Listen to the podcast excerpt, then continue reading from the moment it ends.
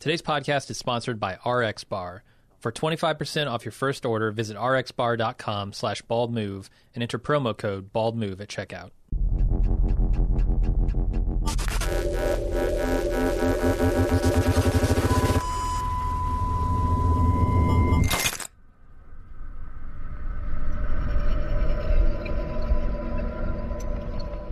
Hey, everybody, welcome to another Bald Move Television, the podcast where we, uh, to the best of my knowledge, consider all of television. I don't think there's anything we haven't considered yet, except for what we're about to talk about today. It's, and I'll say it's the officially official podcast for all of television. Yes, television I- called. I- they said, you guys are it. They did, they did. We said, no, wait a second. Do you mean like cable? Do you mean terrestrial broadcast? And they're like, no, television has called. I couldn't refuse the call. television was played by Gillian Anderson.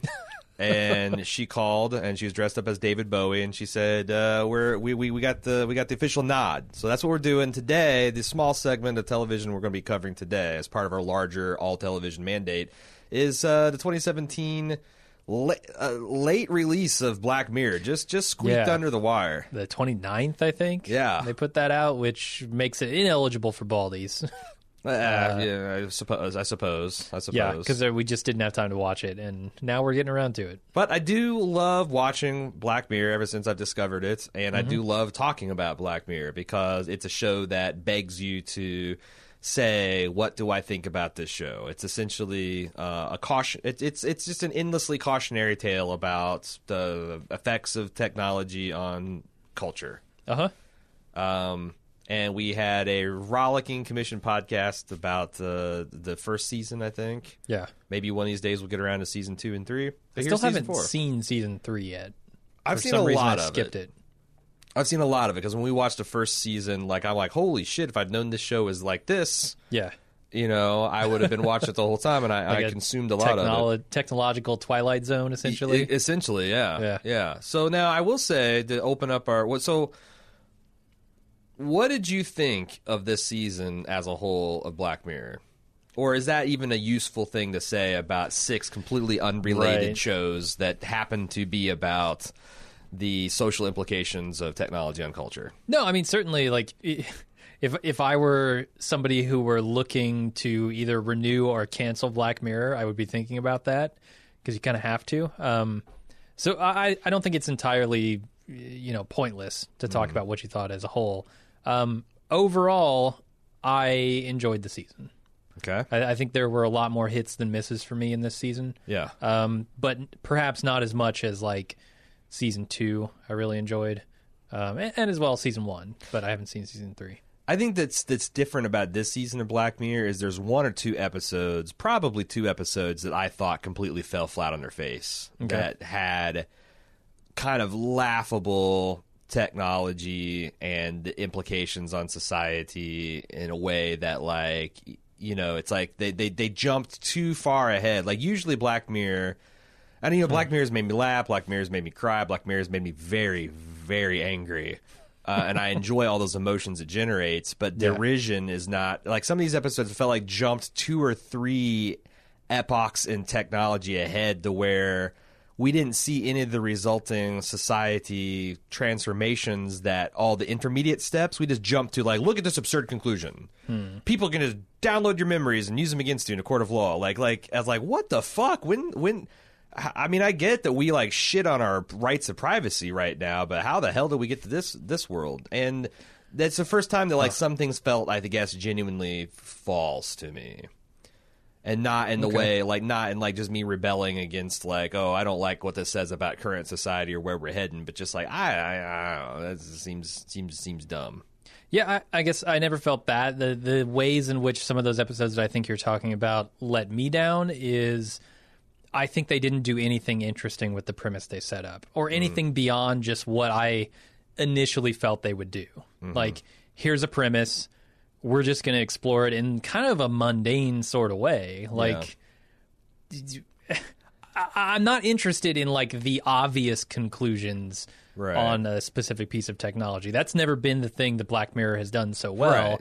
Most of the time, it's it's either uh, s- some kind of cautionary tale where they go, "Oh, you didn't think about this aspect Right. of this technology," um, which really gets me going, or it's some kind of like comment they're making about our current society. Right. And I, and I think those are those ideas are in some of these episodes that I think you, we both thought were less than stellar. But for me, it was all about just like do something interesting with the concept you're setting up, as opposed to just telling this fairly straightforward story. Yeah. Like like episode two very much feels like just a fucking straightforward like we're gonna put this thing where we can see through your eyes and your brain and that's we're just gonna tell a story with that and it's Yeah. not gonna have any twists and it's just gonna be straightforward Yeah. boring All right, so let's let's, let's get to talk about particulars. The first episode was USS Callister, oh yeah uh, directed by Toby Haynes, written by Charlie Brooker, who wrote all the other episodes, and William Bridges collaborating. Uh, it is stars Jesse Plemons, who we know as uh, Meth Damon or Fat Damon, depending on whether you re- remember him from Breaking Bad or Fargo season 2 Uh, Kristen Milioti, I think is how you pronounce her name, which you're going to hear me say that a lot this episode. Uh, who I've seen around, but this is the first thing I really sat up and take, took notice. Jimmy Simpson, who in addition to being a McPoyle, also had uh, a kind of star turn in Westworld uh, Yeah. last year, and Michelle Cole, who you would recognize if you have seen the Netflix show Chewing Gum. don't, uh, don't forget Jimmy Simpson's role in House of Cards as well I think Oh right, Maybe He you're forgetting his was amazing the an- hacker role. animated fish on an iPad. uh-huh Um, so I will say I to open up with this. Like two weeks ago, I was fin- we were finished up today. Uh, I think we were waiting to because you know we usually don't go home the nights. We go see a bald movie, and like you know I was catching up on some paperwork and and some correspondence, and you're like, well, I'm gonna go watch television. So you turned on a television, and I heard the opening bars of a Star Trek episode, like an old series episode, and I but I but I didn't, you know, I've got an encyclopedic knowledge of Star Trek and I'm like, I don't recognize the premise of this one like the first 30 seconds. And I said, "Jim, are you watching the old series or the animated series? Because I haven't Right. seen or remember all the animated series. Like, he goes, I'm watching episode one of Black Mirror. And I'm like, holy fuck. it tricked you I don't know what better praise you can lobby at something that's being satired than saying I found it indistinguishable from the original product if I was just listening to it. Because Jesse Plemons does a pretty fucking good James T. Kirk. he does yeah he does a real good one Um, so obviously spoilers for all of Black Black Mirror. I mean, we're about to spoil the shit out of everything. Oh, yeah. Um, so stop watching if you ha- uh, have not seen it and want to. Um. So the premise of this is, I, at first I thought it was just, I'm like, huh, this is kind of weird. They're just going to tell us straight up Star Trek. Like, I wonder if they're going to go back and like redo the 70s Star Trek with full knowledge of the actual technology we have in the 20 and 21st century, and maybe what will that change? Like, like what is the deal? Or they're going to look into like how absurd, like the very noble image of Star Trek is with like super high mini skirts and go-go boots, or like what what's the hook here? Mm-hmm. And eventually, the hook is revealed that this is Jesse Plemons, who is a very frustrated CTO of a company that he started with his friend uh, Jesse Jimmy Simpson, and he takes out his frustrations in the workplace on this virtual world yeah that's populated. Here's the Black Mirror angle. Uh, it's entirely populated by virtual clones. Would you call them? Yeah, yeah, exact like identical simulations of the people he works with. which I don't know how, but I'm I'm persuaded that if you were able to simulate a person so much that the simulation thinks they're that person, then you, for all intents and purposes, are dealing with an actual living human being, something that can experience pain and suffering and Yeah, And- uh, I mean that's going to be probably one of the primary things we talk about right for this episode. Right, Um, uh, and and and the way now the, the it's it's a little dodgy the way they this technology works. Essentially, he gets a DNA sample from you, and somehow he has all of you. He doesn't have like an idiot. Ba- and I thought that's maybe what it was like when the he captures the first the the, the the the first woman who were introduced and she puts her in the simulation. I thought that she was going to be like an unformed idiot person that he has to slowly teach. right. But it's not. They no, No. they have all the comes equipped with all the memories and experiences of the person. yeah which is I'm willing to overlook it for the premise um, because you know they they've it's I, I guess. I mean, it's it's kind of hard to say, "Hey, we're going to get you in like this cloning box." Right. and we're gonna we're gonna hook your brain up to to this computer and map your brain without people knowing. I like the way that Sixth Day did it. Remember that old Ar- Arnold Schwarzenegger where they took clone bodies, so that's the one thing, and then to the guise of a vision exam, they flashed your something along your optic nerve, and they used it as like a high speed fiber optic thing into your brain, where they could they could scan within seconds your entire brain. Huh? Okay. I mean, that's at least some kind of sop. Now, I guess the other thing is like, I think you're supposed to understand that that Jesse Plemons has written a very popular virtual reality program. He has. So it's yeah. entirely possible that he could grab neural scans from anyone that's that's that's that's played the game, and Mm. and certainly. Um, Kristen, uh, whoever her character's name, she, that she would be one that because she worked for the company. Well, they make it pretty clear that that's not possible, right? Hmm. Because of the lollipop stuff and the the stuff where he got he got my DNA off the lip of a cup or whatever. All right. Well, maybe so they he's make it ex- explicit that he has to have their DNA. That's the mechanism here. maybe that's how he gets their physical likeness. Uh, yeah, definitely physical likeness, but w- along with that comes somehow memory. All right, so it seems like it's it's, It's magic, It yeah. seems like it's pseudoscience, but um, so this is an examination of essentially what we think what is a human, sure. combined with an examination of the toxic forms of fan culture. Um, not even fan culture. To me, it was more the the toxicity of, or I guess like escaping into a virtual place to deal with things that you should deal with in the real world. That that they're then expressed in in terrible ways in the real world because you never actually deal with them, right? But isn't that an interesting concept? Because like, oh yeah, no, it's like like totally interesting. Like I think having a holodeck where you could have like the Reginald Barclay style of having, you know, I, I, don't- I mean, ah, this is phew, boy because I'm I'm wrestling with what 13 year old me thought with now what 41 year old me thinks about this stuff. But like, right. it seems like a holodeck where you can simulate things that happen in your own life and try different things. Like if you could like get you've got a someone bullies you and you can try out you can you can best them in the simulation or you can try out withering insults. It could be an effective form of like I guess therapy or a way to get to get over some of those traumatic things. But you also have like is it cool are we cool when we have holodecks of millions of people virtually fucking Jon Hamm and Scarlett Johansson Right. without their knowledge or consent? Like if and they're I think just that's important. if they're just Yeah. if they're just simulations of people the and and you're having sex with them on your personal holodeck, is that okay? If it's not okay, how can we reasonably stop it? And then what what if the simulation is actually indistinguishable from the actual person?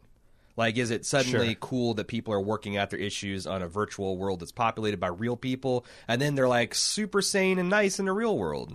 What the hell does that even mean? I think, um, kind of as it's limited to this episode, where he's dealing specifically with coworkers Mm-hmm. whom he should have conversations with, and he's dealing with real world frustrations with those people Yeah. in a simulated virtual environment. I think that's where it becomes like this bleeding of toxicity from the virtual world to the real world, where as like training wor- as training wheels, maybe a simulation of somebody would be great, right? Like you're saying, b- go through a, a an array of scenarios where like, okay, I approach them this way, how do they react? I approach them this way, how do they react? I mean, like, run a simulation of um, a pitch meeting you're going to have. Right. You but know? it, then go and have that real fucking pitch meeting. And the problem here, in my mind, um, aside from the idea that these simulations are essentially people Mm-hmm. uh, in in every respect, uh, the problem there is he never goes and deals with those toxic feelings in the real world. Yeah. And so he's always he's carrying baggage both directions, right? Like everything that happens in the real world is feeding his simulations and vice versa. Right. So he's he's he's building up these people into monsters um, when they disagree with him in the virtual world, Right. And taking those feelings into the real world. Right. It's also interesting. I, I do think there is something about commentary of like fandom because I've seen with my own eyes on the internet fans of a medium espouse worldviews that the heroes of that medium would utterly reject. Like I've seen racist Star Trek fans. Right. I've seen, you know, racist Captain America fans. I've seen I've seen all kinds of shit that like it shouldn't go. Like I've seen people watch Rick and Morty and and worship Rick Sanchez, which if you've watched Rick and Morty, you should know that's that's that's crazy. It's that's that's that's insane. Uh Jesse Plemons is is is is doing this knockoff version of the United Federation of Planets, and he even inside the fantasy maintains its its adherence and ideals, but he's also mm-hmm. enslaving these people. Yeah. And I also like the kind of twist where, like, I thought there was going to be some really disgusting sexual pred- predation, Yeah. but he's kept the weird virginal chastity of like, well, I, not Of the even fake like show, right? yeah, yeah, because like the real Star Trek was sexy for its time, Yeah. and provocative for its time, but like that kind of weird um, uh, pre-adolescent chastity of this, like like I thought it was just going to be fucking and sucking and all kinds of degrading shit, but Yeah. it's mostly just dehumanizing shit to get people to play. I don't know that I love the moment when Jimmy Simpson whips his pants off. Right. He's just got this Right. smooth, like Or just sort kid of dolls, bump. yeah. It's like we even tried Yeah. we tried rubbing them together for a couple hours, just Yep. nothing, just nothing. so all they do is these people, all they do is they when when Jesse Plem's not around, they just drink. Mm-hmm. They drink desperately uh, to try to to try to medicate their. And I thought they they could do you know they did a lot with the concept. They did. But there's a couple things where he had I forget who the villain was. Was he just like a vendor that pissed J- Jesse Plemons off or something? Uh, yeah. So I, I don't remember exactly, but he was a coworker, sure. Uh, oh, he's a coworker. Okay, uh, and he was the chief villain, and he's like physically scarred because of all the shit that that Jesse Plemons has done, and also because I guess it fits in his persona. There's one point where, like, you know, Jesse Plemons, uh, the captain, had bested this guy, and he's like, haven't you know? And I I think they were leading to a dramatic death, and I'm like, huh, this is interesting because why would you keep these people around eternally? Maybe as a as a reward for good behavior, and because it's dramatically interesting, you monster Jesse Plemons, you could kill some of these people off for good, Uh-huh. and he doesn't do it. And I, that's Yeah. that serviced the more horrifying aspect of the thing, but I also thought it was the less interesting actual possibility. Okay. Because at what point do these people like they made a good case for Jesse Plemons that, or I'm sorry, Jimmy Simpson that his character didn't want his son to be involved. Like you know that this Yeah. guy had stolen the lollipop and he was cloning his son and doing awful things to him to kind of. But like even that after how many decades? Like how many decades would you eventually say, you know what, I'm I'm out. I Mm-hmm. can't do this anymore. sure. Uh, Which they did play around with with Black Huh. Museum, which we'll talk about at the end of the show. yeah, we will. Um, did you have any others that kind? Those are kind of like my very small quibbles where I think they could have done something more interesting with the show and they didn't. But I didn't have a lot of problems with this first one. I think the first one was really, really dark and really well constructed. and and because of its conceit, I was on pins and needles because Black Mirror being the type of show it was, like I, there could have been the darkest of endings. Yeah. And and I was pleasantly surprised, I guess, to see them kind of, uh, you know, let the the crew win against the the captain. Like they had a very believable Yeah. way that they internally hacked their way out and and and got the real life quote unquote Kristen Mil- Mila- Mil- Milioti to to break into Jesse Plemons' house and destroy all of the you know DNA evidence they've got. But then I'm like, They don't have a long term plan though. Is is the trouble here? Right. Because like, look, this is the guy who created the company. Right. This guy is on the day to day monitoring and managing the cloud based system that they have serving up all this content. He could easily find you and torture you again from the cloud. Because- he could encapsulate the you real-life and put him back into his computer simulation. because the quote unquote the, the I won't say real life, I'll say the Kristen Prime and Jimmy Simpson Prime have no defenses against they don't know that Jesse Plemons is a monster. Right. So it would be very easy for them to get that DNA and put him right back and now or or even get the, the the patterns of the simulation from the cloud. Like Yeah. they've escaped to a cloud which he himself controls. maybe So that'll be a sequel. It's a larger subset of of or I guess it's a larger place for them to explore, but it's still under his influence. yeah, yeah, yeah. Um, so they don't have a, lar- a long term plan, uh, which is problematic for me. It just so happens that the firewall, you know, incapacitates Daly by the end of it. Mm-hmm, you know, he's he's rendered I guess, a vegetable at the end of this. Like the whole sis- simulation shuts down. And, I think so. That essentially like your mind, he's locked his in mind there. was trapped inside. I mean that Yeah. that seems kind of dumb, but you know, like it's it's again, it's it's the Maybe, way. I mean, it's I the, don't know how the the interface That's what I'm saying. It's the Yeah. magic way that this thing works. Yeah. Um, it's like I don't think your whole brain literally goes inside the machine. I would think it would be some kind of link. So like, how in the world can a firewall erase your actual neurons? I don't know, but it's it's it's magic. It's whatever. Yeah. I did like the end. They also took a jab at internet culture, where like, Right. so they're thinking they were just committing suicide, which Uh-huh. was would would be victory, and their you know the ending of their. This is kind of like I have no mouth and I must scream, literally at one point. Yeah. The first the time that Jesse Plemons tortured Kristen, he just takes away her mouth, nose, and eyes, and she would just endlessly suffocate. Yep. until he get re- you know because she still needs to breathe, but she can't die. Right. And it's like you know that's um. I, do you know what I'm referring to? I have no mouth, but I must scream. Uh, the game. Well, but it was also based on a classic short Oh, story that right, was right. written by. Fuck, he would be so outraged that I've forgotten his name. Uh, a very famous science fiction author who's got a problematic relationship with Star Trek and a bunch of other stuff. He's a, he's a, very, very much a curmudgeon, and I can't remember his name, Okay. and that amuses me. Uh, so yeah, um, it's, it's a lot of that kind of like psychological body horror of being being the victim of a of a cruel god.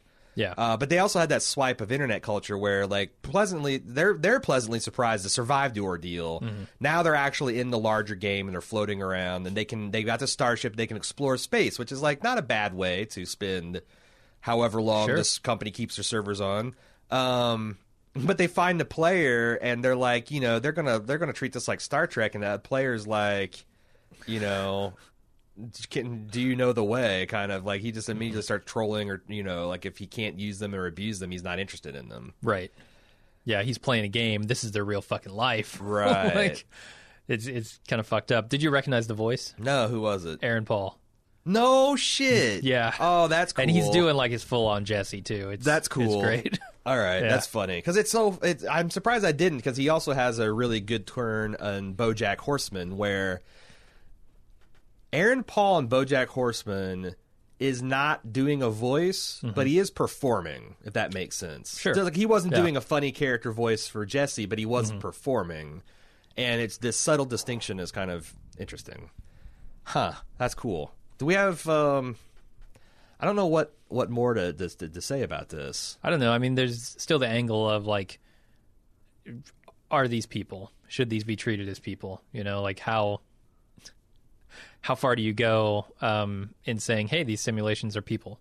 Yeah, because it's how- like how do you afford them the same rights and and that kind of stuff as human beings deserve? right. Because I'm like, you know, I, I I'm playing this game Fortnite, and one of the things you have to do is rescue civilians from zombies, and these these civilians who are not player characters, they're just procedurally generated people. They they scream and they run and they take damage and eventually fall to their knees and die. They're not people. Right. But how far into the simulation where you've got like a like a like a like a realistic simulation of a person that you could torture and trick and deceive or make fall in love with you like when does that stop becoming a program and become a form of life? Also, if you can that easily clone, I guess, human beings Right. um, in simulated form, how how quickly does the value of life degrade? Yeah. Like how how easily can you dispose of things and like it goes that? Both ways because? I, I see this working on both ways because like increasingly there's this like I just saw in, in, in some Scandinavian country they outlawed the boiling of live ro- lobsters. okay. And it's an interesting kind of like stand in for this debate because simultaneously in the 21st century we're redefining what it means to be cruel to like animals and and but we're also tolerating what seemingly un, uh, in my mind a lot of inhumanity to like our fellow man like cruelty and making them f- live in substandard conditions and and the way we treat them in prison and stuff like that so like a lobster is not a person Right. does it feel pain? Scientists, if you ask them a question, are kind of like, eh. it, it perceives noxious stimuli and tries to withdraw itself from that situation, but so does an amoeba. Does an amoeba? I amoeba can't possibly feel pain, Would would but a person can, and a dog can, and then like Mm-hmm. you go down the line until it's like you're looking at animals that like seem to suffer, but are they really suffer? Like it's it's it's really an it's it's an academic and yet real life question that I think you know if if we're passing laws against banning fucking boiled lobsters, I think we're pretty close in my mind Uh. to passing laws banning slaughtering of civilians in video games. Well, well, that was going to be my question. Like, would that same law apply to a very well simulated lobster?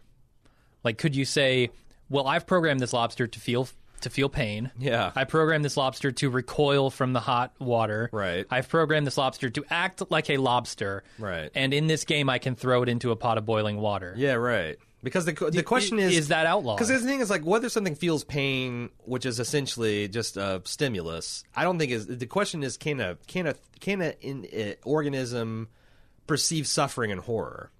Because if it can, Okay. like if the Yeah. lobster is just like it's it's like uh, like the T eight hundred, you know, as it's going into like in the end of T two Terminator two, it's going into the hot the hot the hot molten magma. Yeah. It's receiving all kinds of pain signals. There's all kinds of things like as it's as it's losing consciousness and dying. There's all kinds of critical warning. This is killing you. Get out of this right now. Yep. And but it's it's not. It's clearly not suffering. It's giving the kid a thumbs up, letting him know, hey, I'm cool.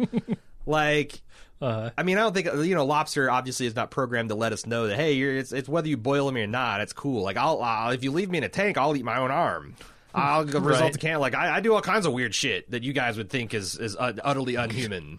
Look at me, I've got like a million legs underneath this thing. Ah, I'm a fucking uh, nightmares creature. Like I, I, don't know. So like that's a great question because you know this thing could be like like imagine if you could have a simulated biological human that's like essentially a vegetable, but it responds realistically to drugs and surgeries and all kinds of other treatments. Like that would be such a boon to medical science. sure. You could stop using great apes as analogs and killing a bunch of pigs and mice and all this other stuff. Yeah.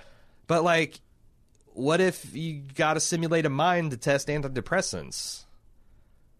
Yeah, I fe- I feel like we're gonna have less less objections to like simulating a physical body as opposed to simulating the brain because it's, it is all about the brain, like you're saying, right? It's about what what you can feel, what you can respond to, how you can express that and experience it.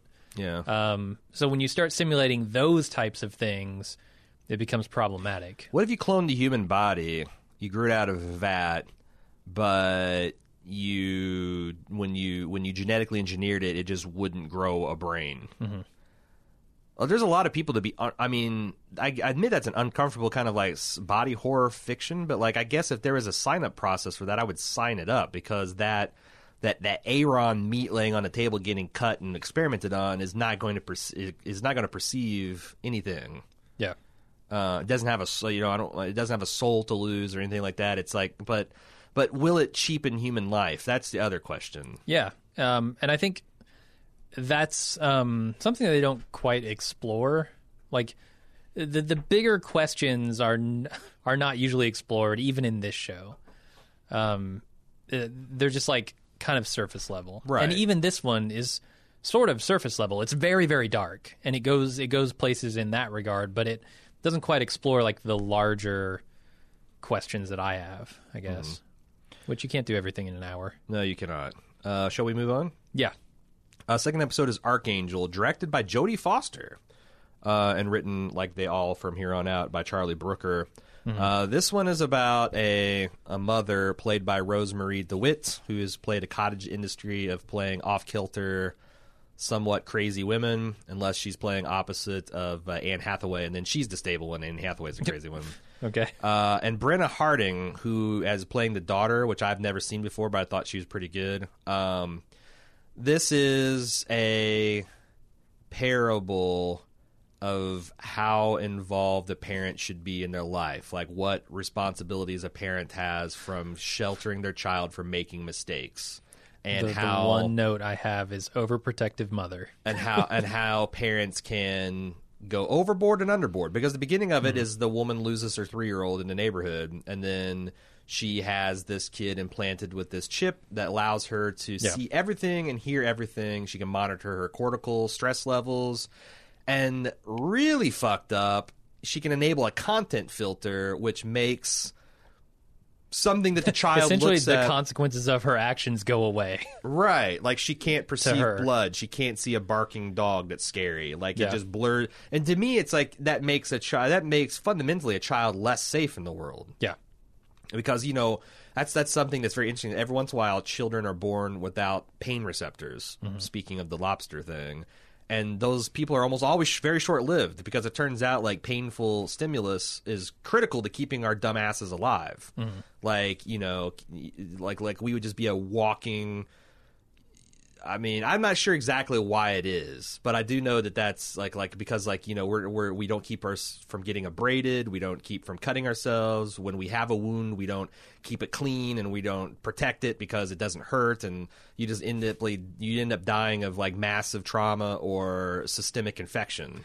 Yeah, evolution has only gotten us so far in that regard. right so um so i think it's i think this was an interesting and it also this drove me crazy because like i had a mother who would have loved to had this thing like Yeah. my mom long before i ever did anything that would have warranted it was tossing my room for contraband and angrily confronting me with anything she found that was double plus ungood and this story is about how like how weird that would make a kid. And I identified very strongly with that. and the unintended consequences, I guess, of overprotection. Um, Right. And, and I think the filter thing is good to include in that because it kind of shows. It, it, it sort of demonstrates along the way, like the the well-meaning of it all. I guess, like the parent wants to keep the daughter safe and doesn't want her experiencing these really traumatic things. And you should. and You so you should. turn this filter on but Right. like it it it starts as that and then it eventually becomes this thing where the filter is its own worst enemy where Yeah. it breeds this kind of behavior that is hurting the daughter even more Yeah, yeah, yeah. You know? and, and and the fact that like, you know, you you have this child that's born as completely helpless, and if you do everything right, at the end you have a strong adult who's capable of making decisions and living with the consequences of their actions. It's all the trick, the middle ground. It's all very tricky. Like you know, Sure. when do you? Yeah. The stuff I'm grappling right now is with a proto teenager. Like when do you let kids watch rated R movies? When is it okay for them to start watching porn? When can they? Do you When stop correcting them for swearing? Well, when when when are they gonna like rip a bong? And when are they gonna f- have sex for the first time? And what kind of experimentation should they be allowed? And I think those are all great questions, and parents have to to um, to to take them on their own and kind of figure things out. But like, the, I guess what this is is like it, that's usually a two sided. The, the child, you know, argues for their independence and and acts in ways that they gain trust, and you know, they also lie, manipulate, and do all the you know, 'cause it, that's a way of them getting their independence. But what if there's a mm-hmm. technology where it's a completely one sided? it shuts it down yeah. Yeah, you, you and I, I felt that very strongly that like I just growing up didn't have the right to make my own decisions. Mm-hmm. There were some areas that like no matter you know like even though I was becoming a, a person with my own thoughts and feelings, like there's just no way I could ever gainsay my mother, and you know, um, and it's like a lot is like I, I felt kind of traumatized and triggered after watching this episode. Uh, yeah but I also thought it was a deeply stupid episode because it's very one note and I It thought it could have been yeah. a lot more nuanced. But it, it just shows it just refused to do that. I, I don't. But I. But also like I don't. If you made Rosemarie DeWitt slightly more reasonable, than this is just a standard mother daughter relationship with a layer of technology on it. And she was slightly more sadistic, it would be Hmm. fucking Black Museum. So it falls in this uncanny valley of being kind of trite and predictable and infuriating if you if you grew up with a domineering domineering parent. Yeah, I feel you on that. I think this was probably my least favorite episode of this series, and not to say it's bad. I think it's it's saying a lot of, I suppose, important things, but it's it's nothing that I haven't considered before. You know, Okay. it didn't open my eyes to anything. Right. I, I say it's, it's it's slightly below mediocre. It's not bad. I actually think the worst episode. Do you want to talk more about this?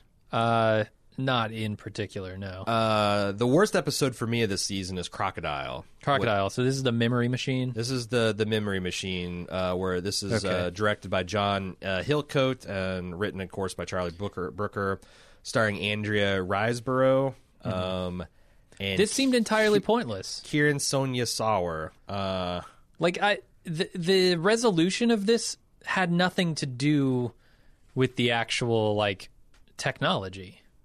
Like I, the, the guinea pig, right? Okay, so oh, yeah, like so I, I have problems with oh the idea that a, a thing that reads a human brain could read a guinea pig brain. Yeah. A, like what is a Um, guinea like what would a guinea pig's memory of that thing be? right, and how would you trigger it? Right. You give it a, a carrot or whatever it was eating that Right, day, like right. a- and Let it smell its own piss and you for a talk while. to it like I. The procedure for getting memories out doesn't seem like it would ever work with a guinea pig, but right. but uh, granting, you know that that little bit of, uh, I guess, latitude here, I I didn't feel like the resolution was surprising, really, in any way. Like the the baby being blind was kind of like dark and fucked up, but it, was wasn't almost a fun- important. it's almost a funny moment, especially when the guinea pig was revealed. Like it felt right, like a it, it was completely unimportant, and and everything leading up to it, I was thinking, this is a bad person. This is a bad person that I don't want to succeed. Mm-hmm. Right. I don't want you getting away. I want them to catch you. Well, and that's the other thing is she's a bad person, but like, what was interesting to me is that she tried to do the right thing, and arguably she was bull. Like when At the this- beginning, yeah. when this dude came back and started all this ruckus, I would have said yes, go. Like I, I wanted to do that on that day, and you forced me, and you took my phone, so I couldn't do anything else but help you. And I'm in the middle of this wasteland, and what if you kill me? If I like, like it's an easy argument to make that she was forced. Now, I mean, I in the moment, but I mean, moment, later she then- certainly had latitude to go say, "Hey, we did this terrible thing." Right, right, right, right. And then she murders. She keeps on murdering and keeps Yeah. on murdering. And then she like. I here's the other thing is like they make it clear that she doesn't have to cooperate with this man, man manner matter, Yeah. but she does anyway. Which But I think like she could get a warrant or something for this. I I don't know exactly what it was. yeah, it's that's the thing. So what I'm saying is like it felt like society had jumped three levels beyond privacy invasions that that I was not aware of. Um, because I don't know, like the world's getting pretty fucked up in what you can and cannot use as evidence for people.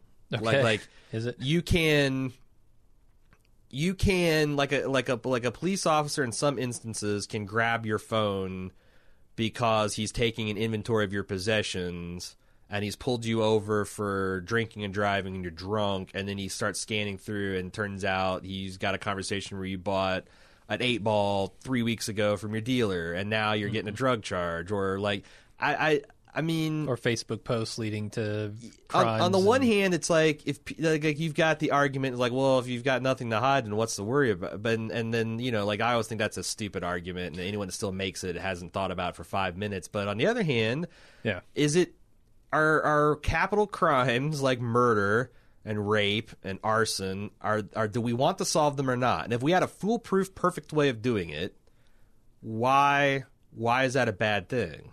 Mm-hmm. Like I'm saying, like this woman is a criminal and she should be caught, and she is caught through gross what I would perceive as a gross invasion of a person's privacy. sure.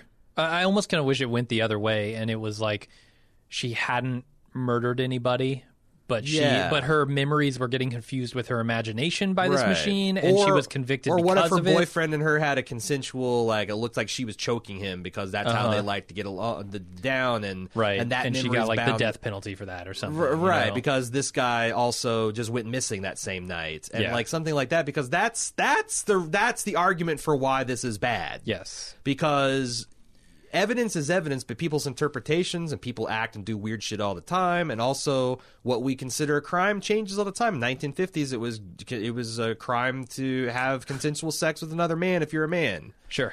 Nowadays, it's just life. Yeah. Like what the fuck? Like, like, like, like that's that's I guess that's the reason we have privacy. I guess I, I so guess I'm what's- watching Black Mirror wrong. Are you? I, I'm watching Black Mirror wrong. I might be watching it wrong too. Right, I, I'm watching it looking for the thing that is supposed to put me off of everything they're showing me. Right, like the the, thing that says you want none of this technology. Yeah. Where, as a matter of fact, they're actually doing stuff that, in some cases, says this technology is good and useful. Like in perhaps this episode and perhaps even the next episode. Or like Minority Report was great for that too. If you had a if you had a system that could detect people on the threshold of committing murder, Uh huh. they haven't actually done it yet. But you're going to get them like theoretically 30 seconds before they take the knife that they're holding and plunge it in someone's heart, Is that bad, or is that like that? well, that, that's Minority Report muddies the waters by saying, "Hey, you can tamper with this yeah, yeah, system yeah. That's what I'm, right, right, right. and manipulate it." But yeah, if you can't, sure. Yeah, I, like I don't think that's bad. Yeah, but this technology, it's like, you know, you'd have to have some strong controls on it. Like, if you're Mm-hmm. going in to investigate this uh, self driving car running over somebody, which I bet Mm-hmm. Elon Musk loves that shit. Yeah, like, like, and I, I also can't wait to see what happens in real life when the first automated car runs over and kills somebody. Yeah. it's going to be glorious.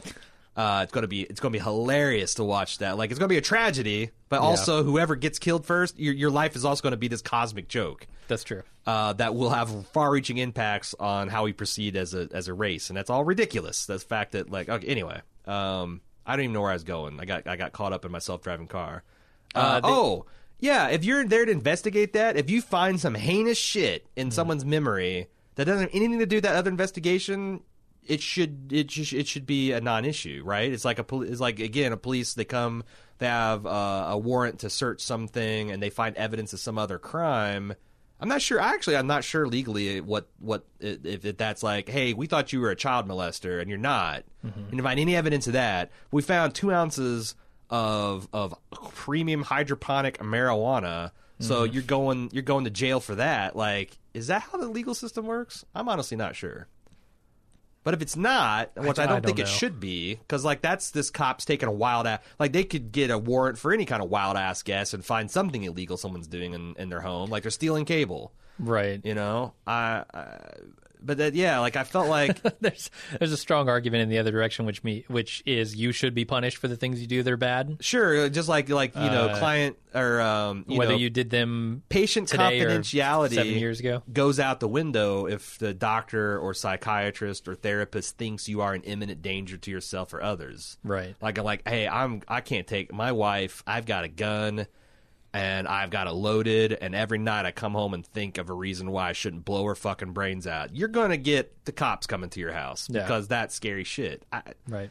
I don't know. Like I said, it's it's crazy because I felt like, like I just like halfway through this episode, I'm like, this is fucking stupid. This is dumb. How in the world is she going to disappear all these people? I think it's increasingly desperate and sad. It is, yeah. Like she killed this guy. Okay, fine. Now she killed this other guy. All right. Well, he's the guy that did it originally. Uh, now she's killing this insurance adjuster who's just busting her ass and got this young family. And oh, Jesus Christ, she's going back to kill her husband and baby. oh my! Like this, this person transformed into a monster in the course of an hour. And what did I learn? You know? Yeah, I and, and that's why I say maybe this episode is trying to say it's good tech, right? Because that person was caught. That person Right. was They, they, they got justice brought to for justice the murder for their of that crimes. young family. Yeah. Yeah, so maybe it's a positive thing here as portrayed in this episode. because they also showed the cost of an unsolved crime. Like that guy, what what eventually ate at that guy's guts is finding that this woman who you know he ran like he, you know they went to this drug fueled rave, ran over someone on the way home, and. Uh, he, he- you And know, that this, woman for this, this woman years. had, did not remarry. She Yeah. kept this constant vigil. Always expected her husband. Like she's living in hell. Yeah. She's living in hell so that they can avoid the consequences of their actions, Right. and that's not right. No, it's not. But going But- and fishing around people's brains by insurance adjusters to uncover crimes That doesn't seem right either. doesn't seem right either. And like I don't know, maybe that's it. But the thing is also the episode I felt like should have stopped at a couple of these twists. Okay. Like like the the the the, the fucking guinea pig at the end. Like that's where like I was already kind of starting to break on this stuff, and then I just like I just can't fucking take it. I can't fucking take it. You want to take a break real quick to talk about today's sponsor of the Bald Move TV podcast, RX Bar, uh, and you can go to rxbar.com slash bald move and enter the promo code bald move at checkout to get 25% off your first order. Now, RX Bar specializes in making uh, high quality, no BS protein bars. I think they mean bullshit. Th- that is not listed as an ingredient, It certainly. is. In fact, it says no BS. Oh, okay. Perfect. So I'm, I'm I I think and that, that B B uh, S could mean sugar because there's no added sugar. That's right. Or preservatives. In fact, they the the, the labels are very. Their labels remind me of those, um, you know, T-shirts were all the rage, where they had like John and Ringo and George and and Paul. The other one. The other uh, one. the other Like it's way more so I'm- famous I'm, looking one. at the blueberry one. It's three egg whites, six almonds, four cashews, two dates. No, that's that's the ingredient list. Yeah. and it gives you four grams of protein. Now, if you never had protein bars, I'm not going to say these things taste like chocolate candy bars, hmm, but I will okay. say that these are the best protein bars I've ever tasted. I was gonna say I've had a lot of protein bars, and these are easily the best. the the fact like the fact that they're they they they don't have any artificial ingredients and stuff like that's that's pretty cool that they taste as well. But like to me, it's the bottom line is. I don't feel like I need to drink a gallon of water after I have these because they're unbelievably moist. Yeah, a lot of protein bars use like whey or rice proteins. These Right. are you're actually getting Egg your whites. proteins from egg whites. So supposedly the easiest for your body to digest. Yeah, and they they're moist and they are they are delicious and I feel like like cause like a lot of other protein bars I eat I'm like oh Jesus I have to drink all the water Mm-hmm. because these things are they're, these things are dry it's like dehydrated peanut butter it's stuck to the roof of my mouth and I'm I'm not choking it down without five gallons of water Right. these these are delicious yeah, and they come in a lot of different flavors. So and, and here, here's my bone to pick with RX Bar. I'm allergic to cashews, y'all. I can only eat your peanut and chocolate peanut bar. Look what Jim gets. Jim gets blueberry. Jim gets mixed berry. Jim gets coconut chocolate. Jim doesn't even like coconut. I love coconut. yeah, Jim's Jim, girlfriend gets coconut. Jim gets chocolate sea salt, and they all have four cashews, four cashews, four Hey, cashews, four cashews. Hey, there there are flavors that you can definitely participate in. I can- There's a I- chocolate peanut butter, chocolate which is really butter good. And and peanut butter. Yeah. and they're so good. I want to. They, they I, I need an, an Aaron RX bar Mm-hmm. that is. They take the cashews out and they put in I don't know almonds or peanuts or anything. Yeah. Because I, I they they're so good. I want to try these other flavors. I'm craving them. Yeah. but I can't I can't have them because I'm Well, allergic. I mean, there there are 11 different flavors to to try. So But that's not their that's not their fault. I was just born with an allergy to cashews. Yeah. Uh, so if you don't, if you can't, if you if, if you if you if you can't eat cashews, Mm-hmm. there's no reason for you not to go to rxbar.com/slash bald move and try these delicious protein bars out and get 25% off your first order. rxbar.com/slash bald move. Well, maybe we should talk about the next one. Uh, 404, Hang the DJ. Hang the DJ, directed by Tim Van Patten, uh, starring Georgina Campbell, which I really liked. I've not seen her in anything before, and also Joe Cole, who I did not. And I didn't really see like so. This is an ep- this is an episode about a future. Well, it purports to be an episode about a future where people have this app that is essentially the matchmaker. It puts them in random combinations of relationships, measures their happiness, and eventually arrives at a decision that 99.2% of the time works every time. 99.8%. 8% of the yeah. time. 99.8% of the time works every time. And they live forever, or they live forever and ever happy ever after. But like you can you can meet someone at the bar. Um, there's a lot of questions I have about this society. Would you meet someone at the bar and you look at your app and it says your relationship will last for 12 hours? Mm-hmm. Oh, well, I get I'm really hitting it off with this person. What do I do? And then I'm with the person for a year that I hate. Like, and, and every time you ask the app, it says everything happens for a reason. I, I really like the premise of this episode, but I have a lot of questions. I I had a million questions until the end of it, and now I have zero Okay. because it's not it's not a real world. It's not a real place. It's it's all happening in a simulation inside of a computer, uh, which is giving you the score that you see on fucking Tinder or OKCupid or Yeah. whatever the hell dating app Right. you're on. Which to me is is easily of all the Black Mirror episodes I've ever seen the most positive one because it says look how useful of a thing this app is doing for Yeah, you. like people because if shit you, on online dating, Right. but it's far less crazy than what we did Dude, throughout all of human history. Like- Arranged marriages, going for drunken hookups at bars, yeah, dating people that you work with, madness, all friends madness. of friends who may or may not be cool. Like right, exactly. Blind dates? Are you kidding me? You can you can get a fairly accurate representation of someone in a digital format here that, that's boiled down into a number, Yeah. ninety nine point eight in this case, that tells you how likely they are to be good for you. Yeah, I mean, when I was using OKCupid, I met my my wife, Uh-huh. and we were ninety two percent compatible. And we have been together over uh, like we, we've we've known each other for seven years, we've been together for five, and we've been married one, and we're fantastically happy, and everything's awesome. Yeah, That's way better than I think the results are of just like randomly trying to figure out like whose ethos and, and and and you know likes and dislikes match up. Like like some scientific method in up in this bitch, Right. ain't bad at all. But that's the thing. The ninety nine. So I think the ninety nine point you're supposed to understand is they ran a simulation between these two people. Yeah. and like they ran it a thousand times, and nine hundred nine nine hundred ninety eight of them achieve, ended up getting married in this. this Yeah, broke out of the the confines of the wall, like followed their passion, right? right. But that's like a it seems like an unnecessarily complex simulation.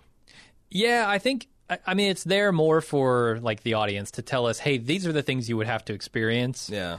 if it weren't for this app. I You wish it was a real to- world, and that was the final test before they allow you to get to permanent match. Is that you were willing to but do this like fucking midnight run or Logan's run, or, or you know you're willing to like uh completely break like you're pr- re- willing to be like the Truman Truman from the Truman Show. You're Yeah. gonna you're gonna escape the dome. Uh-huh.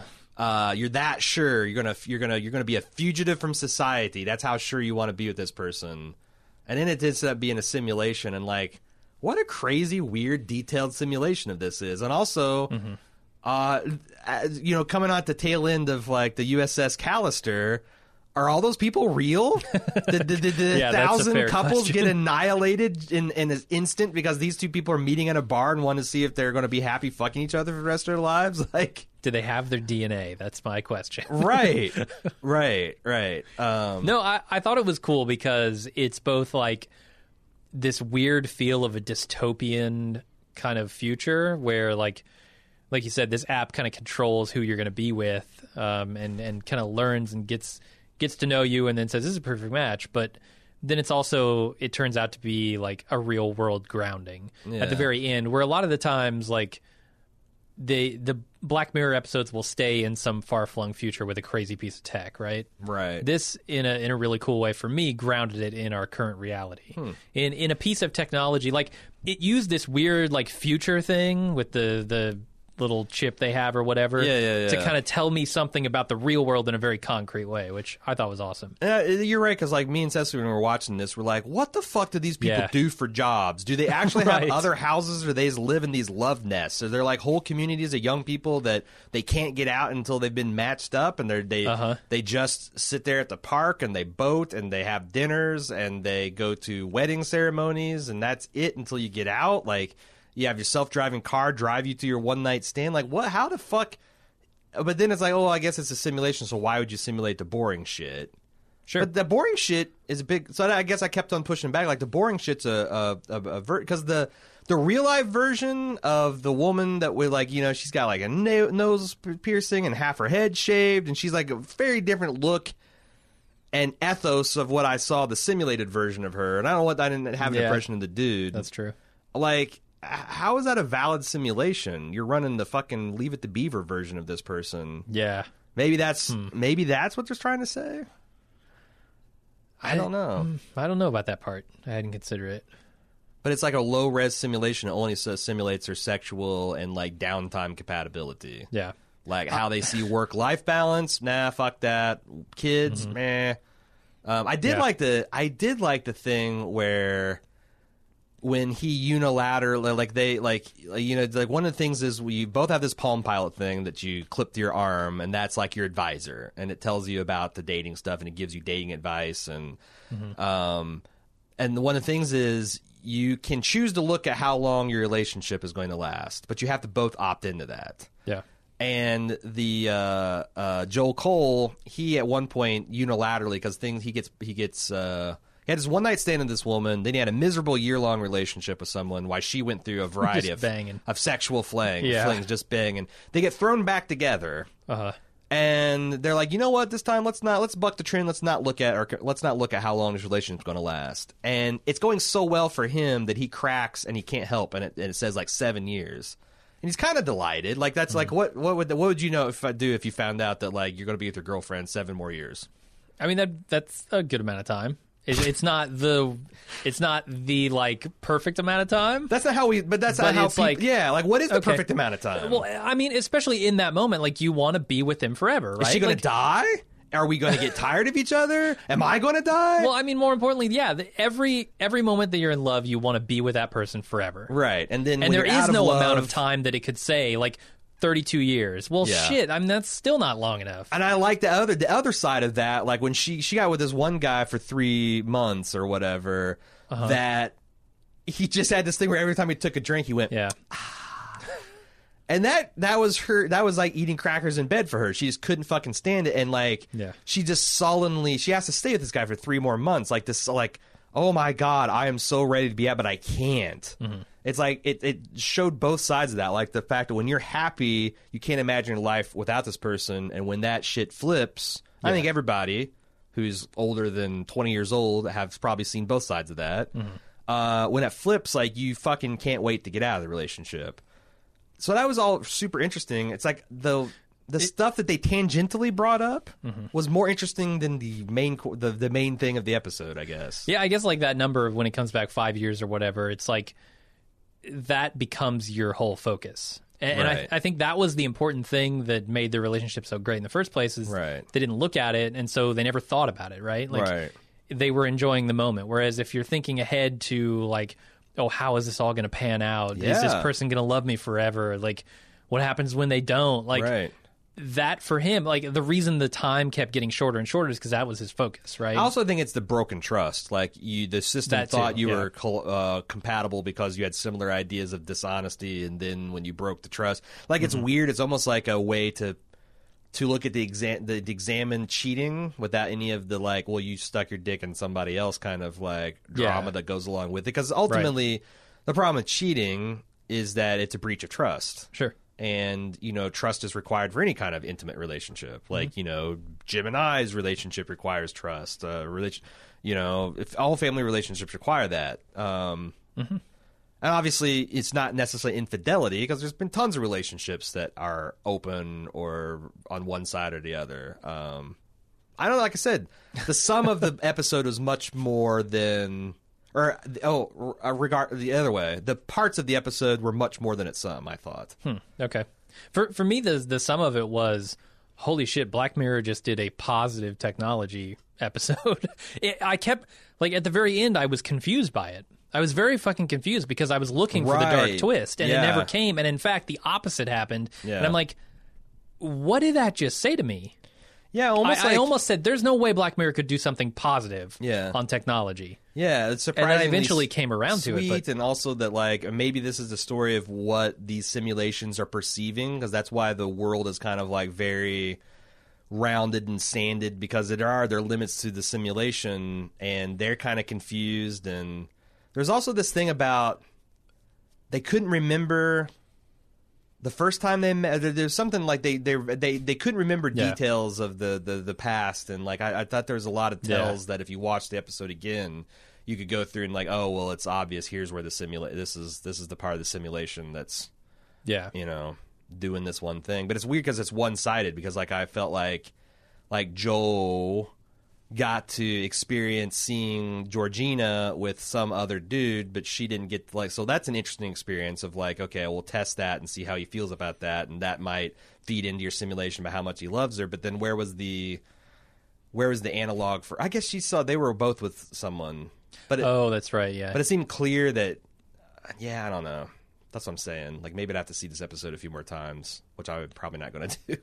Yeah, and I like at the end how it's not this sure thing, right? They don't Yeah. they don't play it as if like they should obviously immediately just hook up and they'll be happy forever.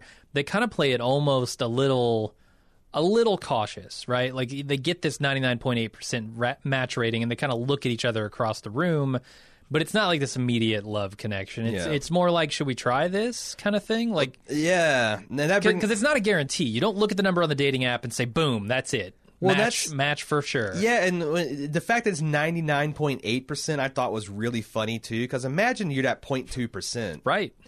Yeah. That like, and also like, you know, if you're in the throes of the early stages of a hormonal relationship, the temptation to think like it's almost a ultra romantic. We're the 02 percent that the system doesn't get. We're fucking rom. We're the star-crossed fucking simulated lovers. You know, like right. like it's almost I, I think I would I would find it more like better for society if it was like 87% effective, you mm-hmm. know, Yeah. or like 75%. It's better than just fucking around, but there's problems. You can't simulate people. I, I, I thought it was delicious the 99.8 percent because that means for the vast majority of the time you're going to be fine. But like, imagine meeting a married couple that's in the 0.2 percent. Everyone around you is marital bliss, and you hate each other, Uh-huh. and there's no recourse for you.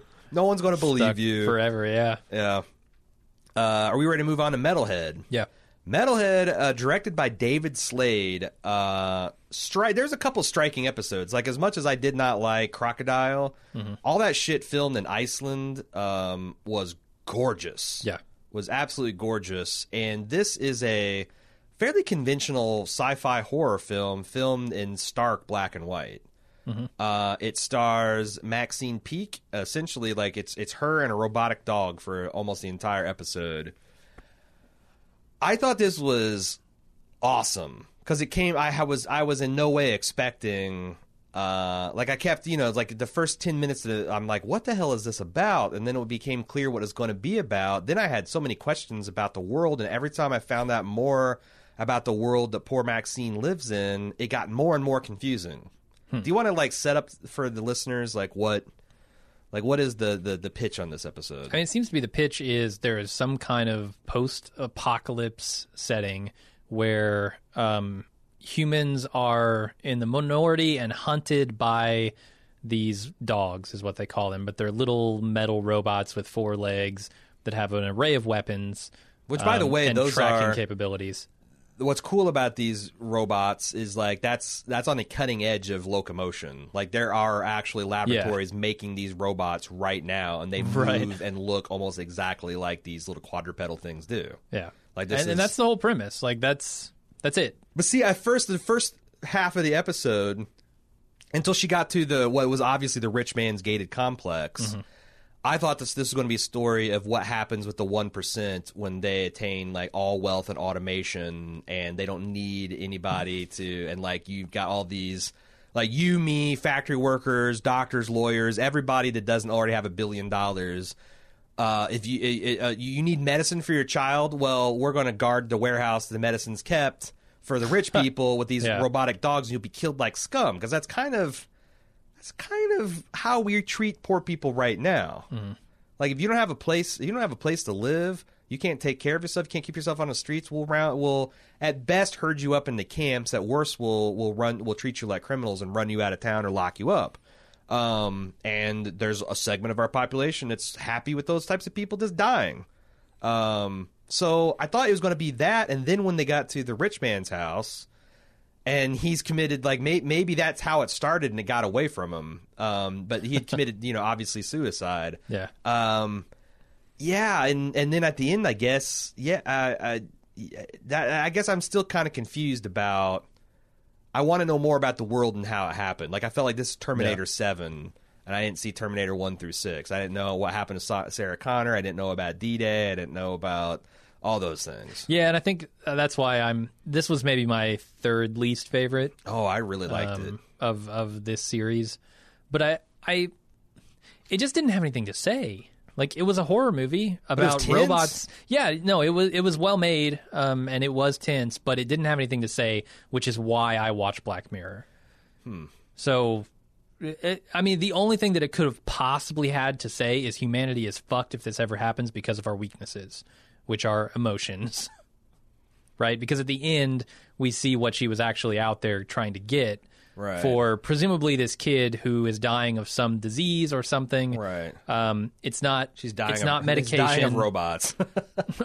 right. It's not medication. It's not like the the thing that's going to ease his or her pain in those Right. last few days is a teddy bear. Right. A particular teddy bear of a type that they already owned and maybe it got lost because of their nomadic existence. Like there's a whole backstory behind they're looking for a particular serial model and they've tracked it down and Yeah. but I, I thought the actual tech of the dogs was fascinating. Like how, what a character it was, and like the mo- hmm. the, the yeah. little moments of triumph, like where she pulled the the tracking uh, fragment out of her leg and then put it in a water bottle and threw it in a river, and then. Yeah.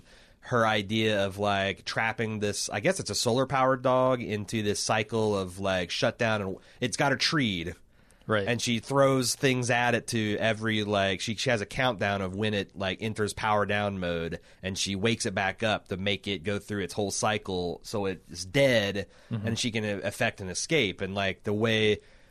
I mean, it's also awesome, like the you know how much monumental Herculean effort she did when it put into killing this one thing, and then uh, you know at the end there's just hundreds of them. Yeah, and I mean even even when she kills it, it it sticks her with more of the trackers. Right. Yeah. yeah, Um, yeah. in a place where she can't remove it from. Yeah, like when it picked up that fucking knife and started, and I'm like, Jesus, Turned it into its appendage, yeah. this is horrifying. And, and when it like went at the wall um, Yeah, when- before it goes at her leg. yeah, because she's she, she what she she covered its optical sensors with paint, and then Yeah. she played music, so it's just wildly stabbing at speakers and things, and it's like you know methodically destroying every speaker in this car that's playing this music. Like it's it's Yeah. fucking horrifying, man. Mm-hmm. Um, it was like it, it's been a while since I've been that afraid of a robot. Like maybe going back to T one thousand. Because it had that kind of like it's going to never stop until it gets you. yeah. um, and how like because I, I I was kind of disappointed honestly to go to see it go post apocalyptic because I thought the better hook would be, you know, like like if it was this was reported on the news as another desperate junkie trying to get its fix, you know, and like you know Huh. like a Law and Right. Order was, pers- and you don't see this like desperate struggle, and it's just, you know, Yeah, that would have been a more interesting twist to me than the teddy bear, honestly. Yeah, but it is a like it's a tight forty-seven minute slasher pick starring a robot dog, and it was uh it, it is pretty good for a bleak because it was like five degrees below zero the, at, at late at night when I saw this, and it was it was just what I wanted. Uh, now let's get to another. I thought wildly successful episode, Black Museums, uh, writ, or, uh, directed by Colm McCarthy, um, and it stars Douglas Hodge, which I hadn't, I only seen playing. Uh, I think this the guy's name is Inspector Rusk from uh, Penny Dreadful, and Letitia Wright, who I don't think I've ever seen in anything before. Um, and this is the is this the closest I've felt to watching like a Tales from the Dark Side. This is this is this is Black Mirror. This is Black Mirror's version of Tales from the Dark Side. Yeah, this was a really good one. This was like all the reasons I come to Black Mirror. Yeah. So it was. It's like a. It almost seemed like an anthology, and I was wondering up until like the final minutes of the show, what is it that's going to tie all of these things together? Mm-hmm. And they did it, and it was uh, it was pretty it was pretty amazing. Yeah, they did it through a lot of the the technologies that were used throughout the this series. Right. Um, like you get the, the brain scan stuff uh, and interface stuff from uh, USS Callister at the beginning, and like the DNA scanners. You can Uh-huh. Yep. see all of these like trophy pieces in the museum Right. um, from previous episodes, uh, and I like that a lot. And yeah, I mean the the premise of it is, uh, you. It starts off. You think there is uh, a girl driving her solar powered Cadillac through the desert, um, just on her way somewhere, and she stumbles across this black museum, which is a cataloging of all of the uh, historical pieces of technology that have gone horribly wrong. It's like yeah, the Black Mirror Museum. Right. Um, and, and so you think it's just her touring this museum, and it turns out there's this criminal there um, who had been convinced to allow himself to to be recorded uh, when he was electrocuted in the electric chair before he was killed, and have his consciousness moved to some kind of uh, some kind of pod for storage.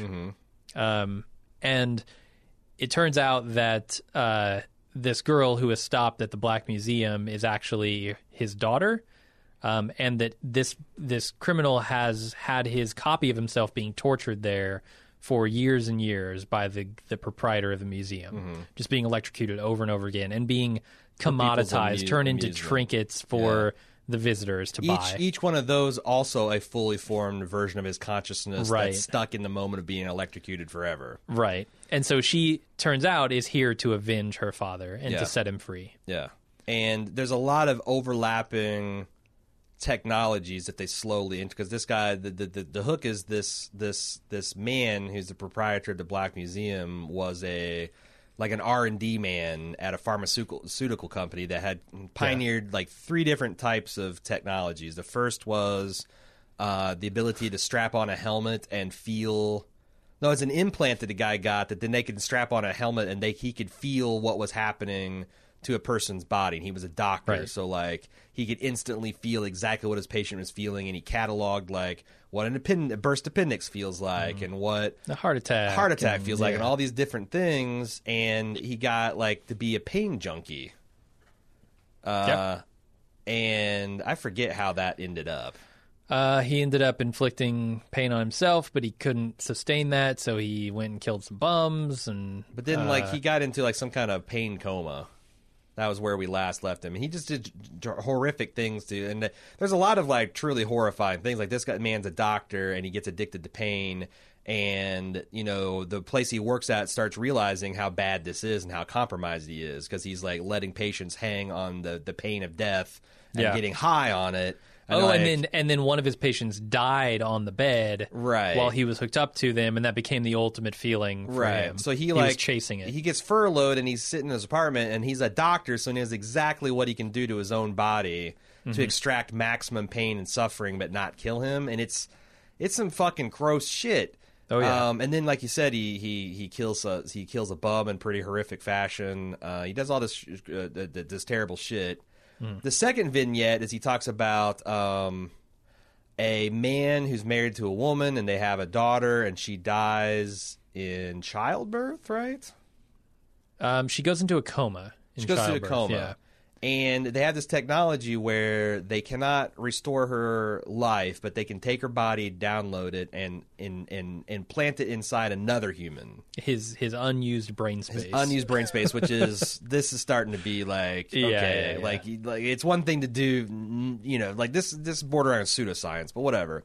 Um, and the idea of like what it would be like to have a a hitchhiker in your consciousness Mm-hmm. that you know it's it's one thing to agree to be married to somebody but now they're with you 24/7 you can't ever move on because your wife is now in your head and you're going to try to move on with another woman and what is she going to think about that? And and like like the horrifying implications of what that would be. So And then they take it even one more horrifying step farther, Yeah. which is the guy eventually gets fed up with it, and they have a mechanism to transfer her to another brain, um, this time an artificial one inside of a teddy bear. that has very limited ability to express itself it can say Teddy Teddy wants a hug and Teddy loves you right. and like what happens when the child gets bored of that toy and just like what a like i mean that's like fucking metallica's one essentially Uh, being like it's right. not as it's not as grisly as uh as a as a uh a, a, a, a, a soldier that's lost his limbs and his eyes and his, but it's still like that kind of like I have no mouth and I must scream kind of like what the fuck would you do as an intelligent person and then the fact that you realize as he's telling the story that this woman is still alive and she's still in this teddy bear and she's in this glass fucking case like Annabelle from the Conjuring movies. Like, holy shit, that's terrible.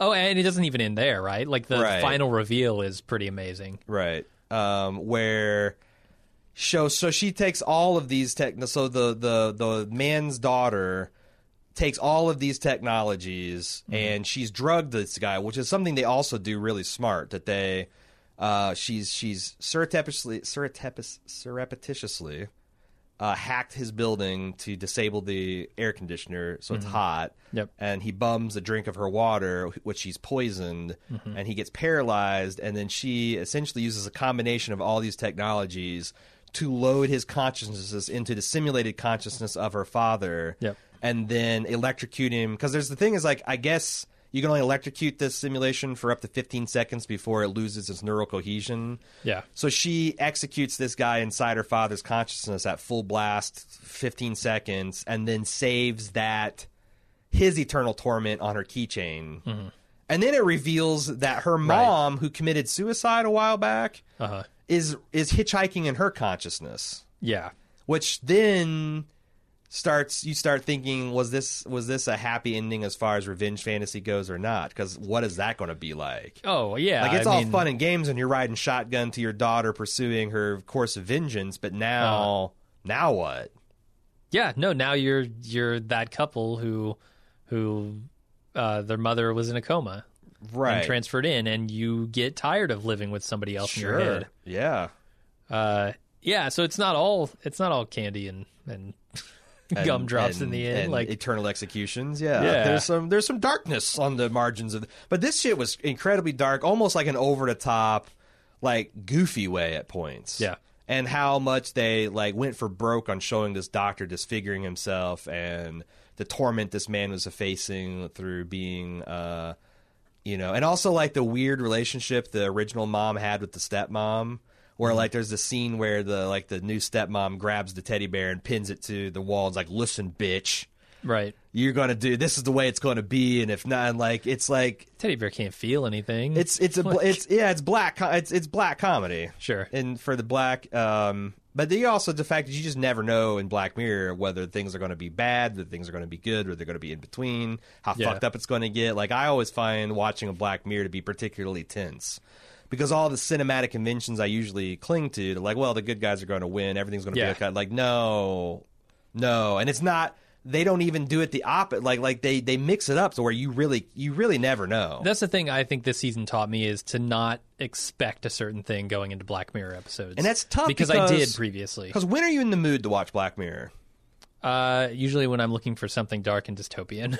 but but then you might get an uplifting thing. I know, That's like that's yeah. the thing. It's like it's like my least favorite types of chocolate are the fucking uh, sampler packs. oh yeah, the chocolate boxes with all the different kinds. Because I'm gonna bite some, I'm gonna be, be, bite into something that looks delicious and chocolatey, and it's gonna taste like ass. this is worse because usually they give you the key on the on the lid, right? Right. To where you can say, okay, well this is No, chocolate this- and caramel. This is just a crapshoot. This might be comedy. It might Yeah. be incredibly dark. It might be depre- depressing and make you want to cry. It might make you angry, very angry in a visceral way that lasts for you for days. And like, Yeah. that's my problem with it. Is like, if they're going to keep dropping this like the week after Christmas, I'm going to have to start saying I'm going to get to this around Valentine's Day. uh-huh. Because that's what it, that's that's when I just don't like you know like middle of February like the tail end of winter I'm not giving a fuck. Uh, I give too many fucks during the, the month of December to to have to be bummed out by the oppressive s- dogs and Yeah. and mothers hijacking people's brains and eternal torments of the spotless mind. Like I that's that's my one criticism. Like I'm I'm never like in the mood for Black Mirror because I don't know what Black Mirror is going Well, there give, is no mood for. Black Mirror, right? It's it's so many different moods, Right. Um, and you never know what you're going to get, like you said. So I, I need yeah, I think the show has a problem in that regard, but not one that will keep me from watching it. each episode needs an emoji. yeah, It needs like a smiley Yeah. face, an angry face, a sad face, a hmm, you know, like like you know, it needs it, they need at least an emoji so you know what you're going in. I Yeah. need I need the I need the sampler pack key. I need to know whether this is going to be a raspberry tart or it's got co- coconut in it or you know like what is what is like the, what is the the creamy thing I'm going to be biting into. Maybe Bald Move can provide that for people. Yeah. maybe we can watch it and we can assign smiley faces. You know what? Or, That would be a good idea for going forward. Is like uh, our first five minutes of a Black Mirror podcast is here's the six episodes. Number Mm-hmm. one's funny. Number two is a thinker. Number three is horror is horrific. yep. Yeah, I think yeah that might that might be good. If we remember, we'll cover season five like that. uh, but I, I really did enjoy this final episode. I thought it was great.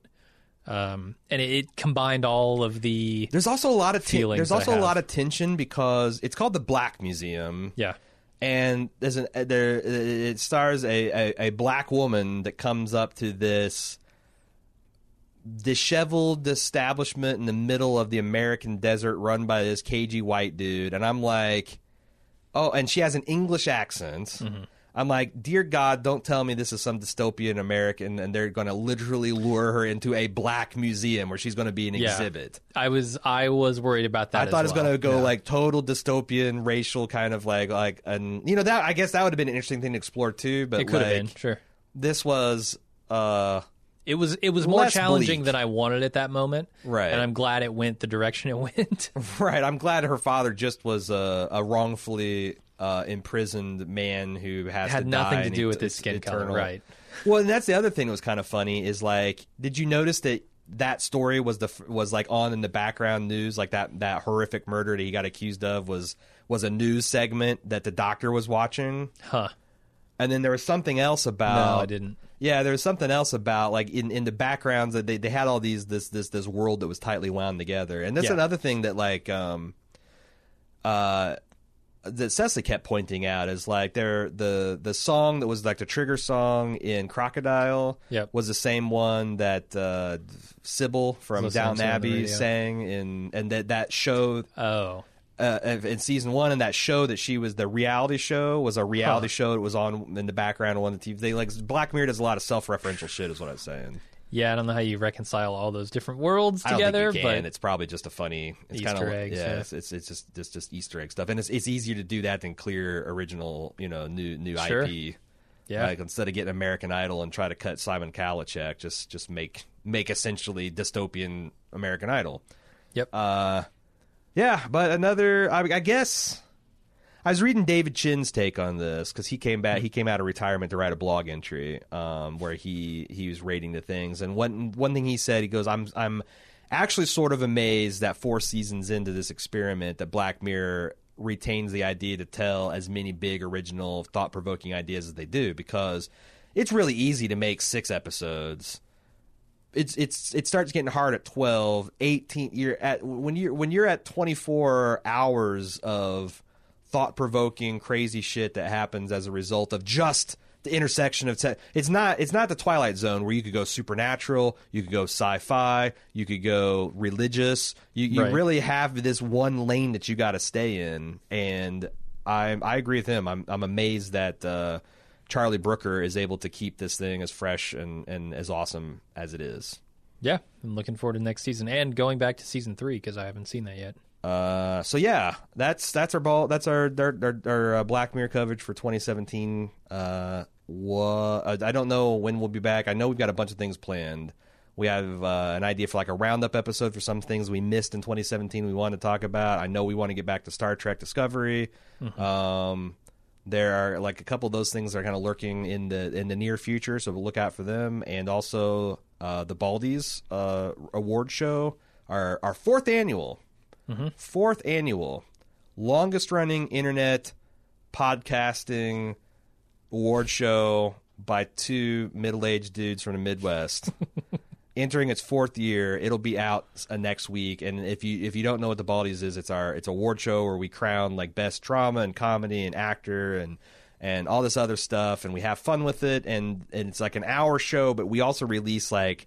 Unlike other less accountable award shows, we release 12 hours of content of us deliberating. So you know that it was in no way scientific. It's no, but it, but but we at least sh- where we clearly show our biases and we show why we valued one thing over the other, and you can you can go into as exhaustive a detail as you want. Uh, and there'll be a lot of content coming out next week. Um, until then, I'm Aaron. And I'm Jim. See ya.